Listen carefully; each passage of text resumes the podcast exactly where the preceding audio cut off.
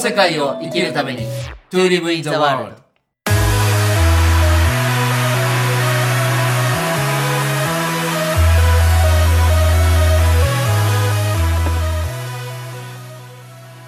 大ちゃん、こんにちは。こんにちは、直樹さん。実はね、1ヶ月ほど前なんですけど、はい。一応なんか全国的に土砂降りの時多かったでですね。多かったです8ね。月に。あの時に滋賀県にいましてね、はい。実はあの、ミシンを取りに行ったんですうん。よ。 でも、自分でもこう、アホかと思いながら、まあ、工業用のミシンなんでめっちゃ大きいし、重いし、はい。ちょっと土砂降りの中どうかなと思ったけど、まあ無理して運んだんですけど、はい。まあいよいよその、洋服をね、パターンを。もうもう前から言ってますけど、 はい。その、もうワンピース専門のブランドをね、いやー、かわいいね。楽しみですいやこれもね。何をやるんだってもう自分の中でもね、もう自問自答がずっとあるんですよね。こう、なんでこのクソ忙しい時にね、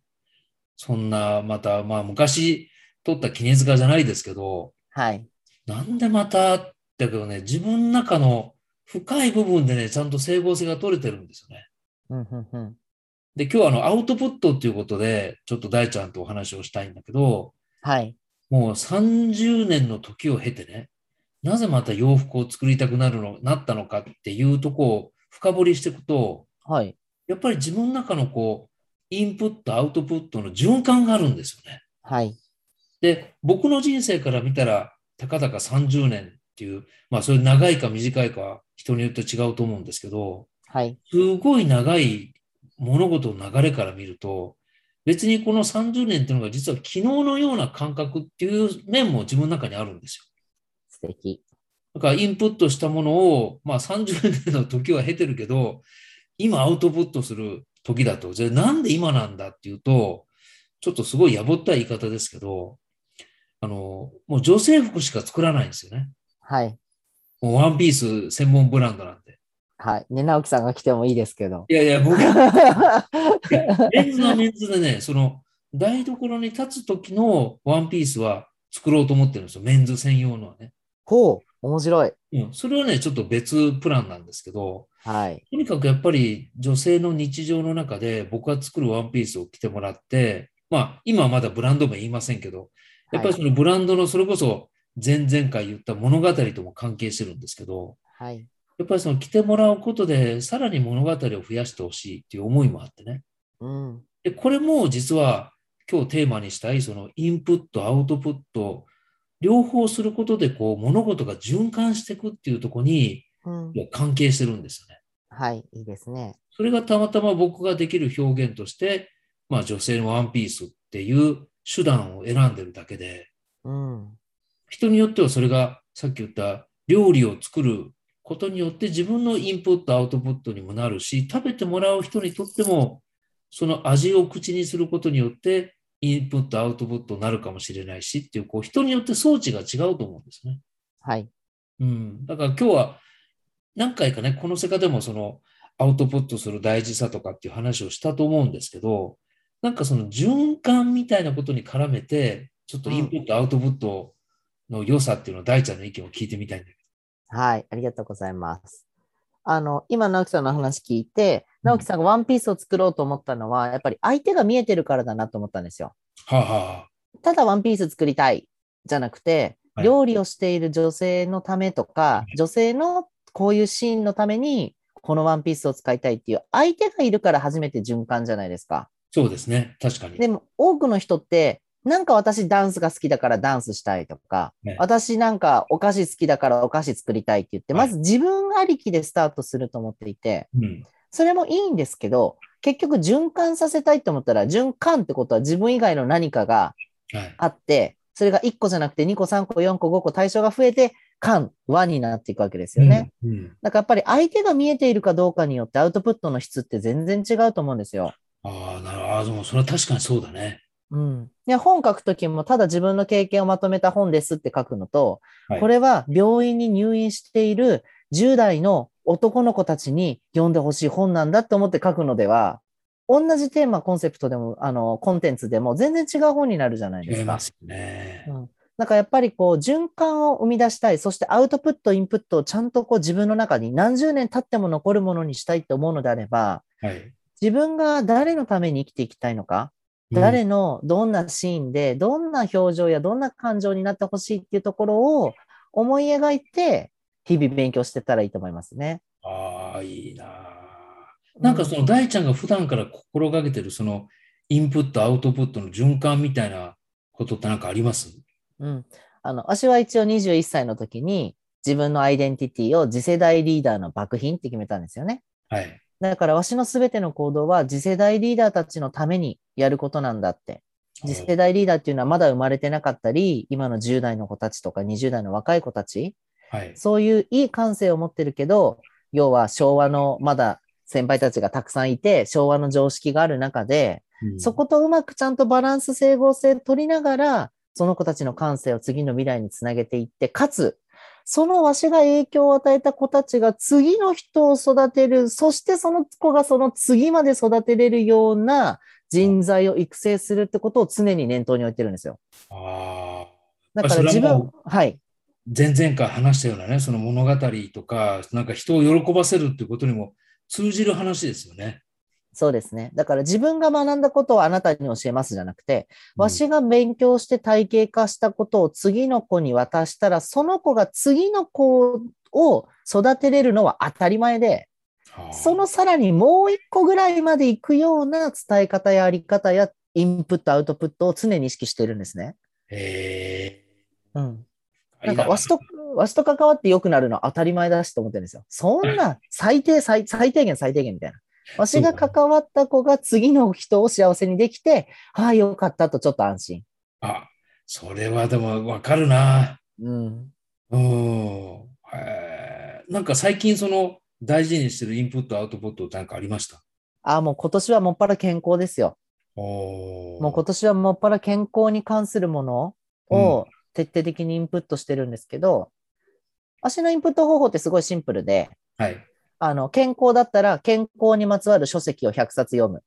おーそして、その100冊を読んでる最中に、共通すること、関連することを全部抜き出して、もうメモにどんどん入れ込んでいくんですよ。おーで、1冊の本を作るぐらいのイメージでいつもインプットしてます。アウトプットは1冊の本にする。えーうん。なんか常に自分の学びを次の人が使えるような状態にするっていうのを決めてて、はうん。あ。なんかそういうことも、俵山にいると起こりやすいですよね。うんうん、確かにその大都会みたいないろんなビ超高層ビルとかね、そういうのないですけど、すごくやっぱり自然豊かな中で、なんかその自然に即したインプット、アウトプットがこう促されるっていうか、ああ、ありますね。なんかねえ必要ななんかものがちゃんとインプットされてきますね。はあガチャガチャしてないから。そうですよね。うん。だからなんか人工的なインプット、アウトプットじゃなくて、非常にこう、なんか自然のサイクルというか、なんかその自然っていう言葉を使うこと自体がもうちょっと不自然なのかもしれないですけど、ああ。でもなんかそういう意味で言うと、やっぱりね、本物を見分ける力は自然の中とか田舎で暮らした方が絶対わかりますよそう。ですよね。なんか都会って本読んでても、コピペのコピペのコピペとかいっぱいあるじゃないですか。はい。もうどっかで読んだことあるとか、あ、これははいなんとかさんのやつが原本だなとかってあるので、そのうん本流に近づいていくようなインプットの仕方はお勧めします。あーうん。いや、実はね、あの、大ちゃんから紹介してもらったランボーくんいるじゃないですおう、ランボー、はい。か。ちょうど、この今日の、この今日の音源がアップされた頃にはもうちょっと行った後になるんですけど、はい。今度9月のね、ちょっと関西に行ったついでに、彼の神山町っていうとこ行ってみようかと思って。ああ、いいですね。で、この間僕がやってるその風の街の中で、まあ今その街の住人の人たちが自分のことをいろんなみんなに語るっていうのを月1、2回やってるんですよ。はい。で8月がランボーさんで、はい。で、神山町がね、なぜその200人待ちなのかっていう、その移住者がね。はい。で、神山町の面白い話をね、いっぱいしてくれたんですけど、はい。やっぱり今、大ちゃん言ったみたいに、やっぱりその、まあ、都会は都会で良さがあるんですけど、うん。自然の中にが多い、やっぱりちょっと田舎の方だと、また全然違うそのインプット、アウトプットの循環がありますよね。ありますね。あとやっぱ体験できますからね。ああ。知識と知恵って違うじゃないですか。はい。ね、知識はカンペ。ただ本に書いてあることを知ってるだけ。うん知恵っていうのは知識と自分の実体験が伴うから、何度でも自分の中から出てくる。うんうんだし、そのアウトプットの先が一体誰にそれを届けたいのかが分かってる人と分かってない人では全然差がありますからね。そうですね。うん。いやーまあ直樹さん逆になんかあります最近こうインプットしてることとか。僕はね、あのーそんなこんなで、その昔やってた、さっきのね、冒頭のミシンで言うと、昔やってた、その、やってたとかもう、常人じゃない集中力でこう勉強してたんですよ。へえ本。当にもうこれしかないぐらいの、お今までの人生の中で集中した瞬間を3つあげろって言ったら、必ずその3つの中の1つに、その洋服を勉強してた時の自分って入ってるんですよね。へそれをあえてこう30年の時を経てインプットするっていうのが、めっちゃワクワクしてるっていうかね。え。いいですね。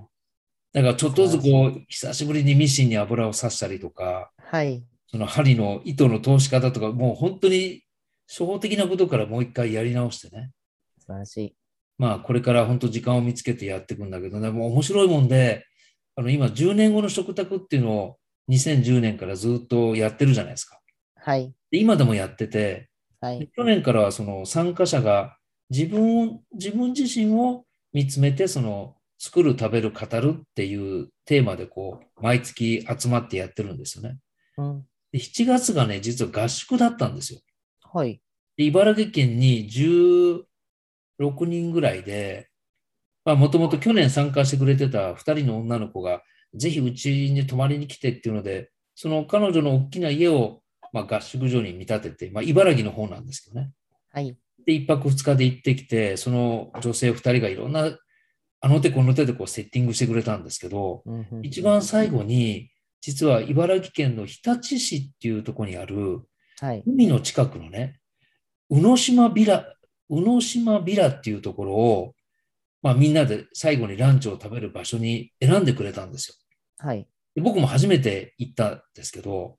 着いてみたらもう本当に目の前が海で、うん。ものすごいいいロケーションなんですよ。はい。で、宿もあって、レストランもあって、イベントできるとこもあって、プールもあって、うんものすごくこじんまりして、あこれめっちゃいいなと思って、そのレストランに入ったんですよね。うんうんランチを食べるのに。して、席に座ったら、僕はその自分が作るあるコンセプトのブランドと、ワンピースができたら、まあ、うちの息子にお願いして、プロモーション映像を、こんな映像を作ろうと思ってるプランがあるんですよ。うん。で、そのレストランが全くそれにぴったしの場所だったんですよね。へえ。僕が思い描いてた、イメージしてた場所と、偶然にもほぼ同じだったんですよ。うん。ものすごいデジャブを感じて、うわーって言ってたら、そのメンバーの一人がね、いや、ここのマスター、直樹さんの知り合いみたいですよって言い出して、ほえーって言って、で、マスターがちょうど来たんですよ。う。うん。こう挨拶しながら。で、いやー、いつも、いつもって言うから、えすいません、僕、なんか、お会いしたことありましたっけって言ったら、いや、会うの今日初めてなんだけど、うん。 Facebook で10年前から繋がってるって言うんですよ。ほで、えー、と思って調べたらね、ちゃんとその、オーナーさんと繋がってて、う。へで要はあの、東日本大震災の時に、もともと奥様が、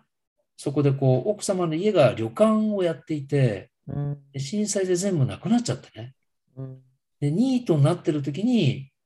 まあ、ある僕の作った映画を見てくれて、うん。で、申請して、すごくオーナーさん曰く、その時勇気づけられたらしくてね。なるほど。そこから、実はもう、あの、心機一転、大奮闘して、このうん小野島ビラっていうのを作って、もう今大繁盛してるんですはあ、素晴らしい。よ。で、うわーっと思って、もう、その場で、いや、実はこうこう、こういう服の今、プランがあって、うん。こういうコンセプトでって話したら、もうもうぜひ使ってくださいっていうことで、もう撮影場所が決まったんですね。素敵です。ああ、素敵。今見てます。の島ビラ。嘘素敵。こじんまりしてるんですけどね、非常に素敵なとこで、はあ。イベントスペースもね、ちょうど、あの、あこういう風に撮影したいなっていうとこが、まあ、叶うロケーションなんですうん。よ。で、それがだから、1ヶ月半ぐらい、もう2ヶ月ぐらい前か。なんで、その、アウトプットをしてて、それが OK だと、いろんなことがこう、芋づる式にね、そうですね。アウトプットされていって、うんうんうんまたそれがインプットになって、まあ今日うのんちょっと長い長い話になっちゃったけど、今日の循環につながっていくっていうのは、本当に今年の夏に、いや、要はね、もう早くやりなさいって言われたそういうみたこいな。とですね。そういうことですね。 もう何年も前から言ってるから、うんうんだからね、まあそんな大した、ね、今更もう30年ぶりに作るんで、そんな凝ったものは作れないんですけど、うんうんでもなん、か、ワンピースのこだわりっていうのね、その、二つに分けないってことなんですよ。うんそのね、やっぱりふ服を着るって、裸で人前に行けないから、うん何かをこうまとって、要は、えーその自分をちょっとだけ隠してね、うんうん要は生活の中で服を着るじゃないですか。だけどそれがやっぱりピースで分かれてるんじゃなくて、やっぱり一つのピースで自分の日常とやっぱり共にしていくっていうようなね。まあちょっともうちょっとブランドのコンセプトあるんですけど、まあそんなことばっかり最近考えながら、いいですね。どうなるか分かんないけど、これも、まあ、あの映像でいくつも見せていって、まあ、オンラインでしか展開するのやめようと思ってても、どっちみちワンシーズンにで作れても5アイテムぐらいなんで、うんうんまあ、そこは本当に、それこそ僕の物語の一つとして、そのワンピースを作るっていうね、一つ表現として、うんそうなんですめよっちゃ楽しみ僕がはい、ちゃんとアウトプットができるかどうか、本当は8月も、8月中 一着作るって公言してたんだけどね、ちょっとそれがもう叶わなかったので、うんうん。なんとか年内にはね、その映像お披露目ぐらい行きたいなと思ってるんですけど、うんまあどうなることやら。楽しみにしてます。いや気長に。まあ大ちゃんにも来て、来てくださいって言いたいけどね、ワンピースなんで。ぜひぜひ、あの、わしも逆にいつも思ってたのは、自分が身長ちっちゃいから、体のサイズに合う服ってほとんどないんですよ。そそう、それでもうほ服別にどうでもいいやってなっちゃってて、うん。でもそういうワンピースとかね、自分の、あの、ち背が小さくても着れて自然を感じれるような服。私らもそれこそ、あの、浴衣とか着物の開発をずっとしたいと思ってて、街歩きする時の、えそれこそー直樹さんのブランドと一緒にやっても面白いかもしれない。いやー、そう、あの、僕はね、来年こそ浴衣を作りたいと思っていて。お、本当ですかそれぜひ俵山温泉でやりましょ今年もね、そういう話があるっていうか、まあ、あるあのお店を知ってる方から、う。はい。作りましょうよって、もう今年の年明けぐらいに言われてたんですけど、あら。作りましょうって言いながらも、やっぱり結構時期逃すと、じゃあももう今年の冬に作って来年の夏間に合うようにちょっ と。そう、もうね、それぐらいの勢いで作らないと、はもい。う4月、5月に作る、作らない言ってるとね、もうすぐ着る機会がなくなっちゃうんですよ。おっしゃる通りです。だから、まあ、本当それはね、ちょっと、いやあの、面白いからやりましょうよ。それうんもう、あの、下駄まで買ってあるからね。はははは、やりましょまあ、そういうことで、今日はちょっとアウトプットとインプットってね、こう循環の話を、なんかはい僕の話を中心にさせてもらいましたけど、ありがとうございまし。う。ありがとうございましたた。はい。じゃあ来月もよろしくお願いします。はーい、お願いします。